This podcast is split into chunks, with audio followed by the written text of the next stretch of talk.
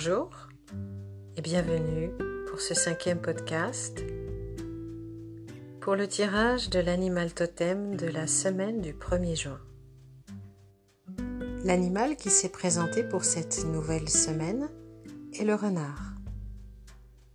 La carte représente un renard roux. Il est solitaire et apparaît derrière un bouleau à l'orée d'une forêt. Il semble à la fois craintif et curieux.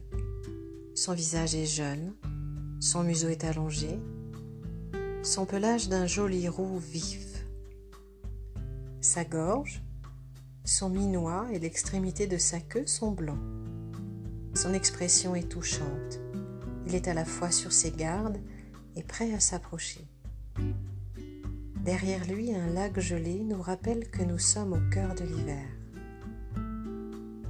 Le renard est un petit mammifère cousin du chien à la fois sauvage et familier.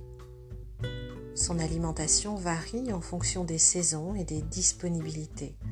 En cela, le renard est assez opportuniste. Il se nourrit de mulots, d'écureuils, de petits lapins, mais également d'oiseaux nichant à terre, de grenouilles, de glands.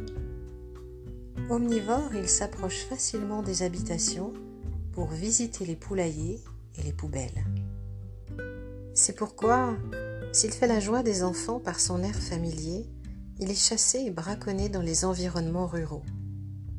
Caractérisé par son esprit malin, le renard incarne la ruse, l'intelligence, le sens de l'adaptation, et dans sa version négative, la tromperie, l'usurpation, le mensonge. Par sa nature habile, le renard sait se sortir de toutes les situations.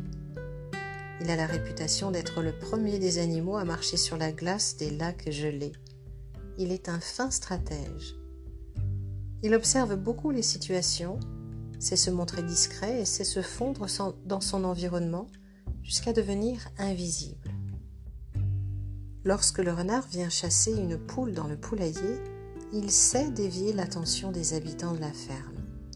Il partage sa chasse avec sa famille qui l'attend dans le terrier.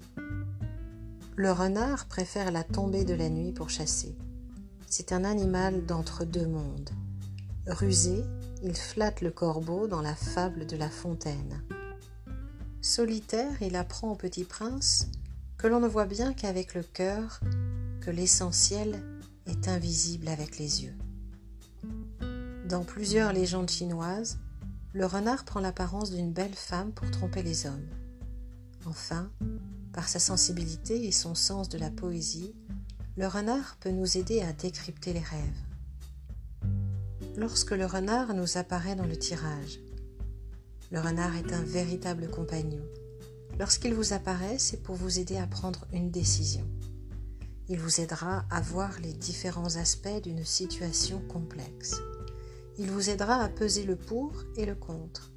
Il fertilisera votre intuition. Il vous apportera une aide précieuse. Le renard est un bon compagnon de voyage. Si vous partez visiter un nouveau pays, il pourra vous prévenir des dangers et vous orienter vers les itinéraires les plus justes. Enfin, il vous aidera à négocier, à débusquer les pièges et les mensonges qui pourraient se présenter à vous. Mais si le renard est un animal associé à la réflexion et à l'introspection, son aide est précieuse lorsqu'il s'agit de passer à l'acte. Le renard sait agir vite et bien. Il sait trouver la meilleure sortie à une situation compliquée.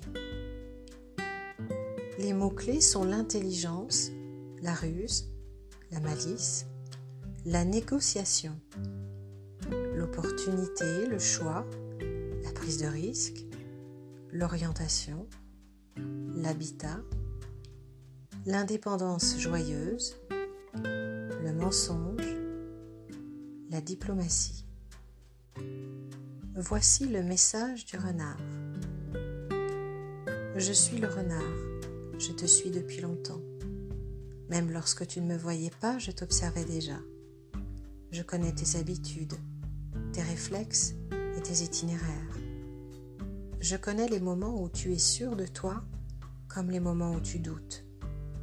Je me présente à toi car j'ai senti que tu avais besoin de moi et je suis là pour t'aider, Parce que je connais tous les détours de la forêt, je peux t'aider à prendre la bonne direction.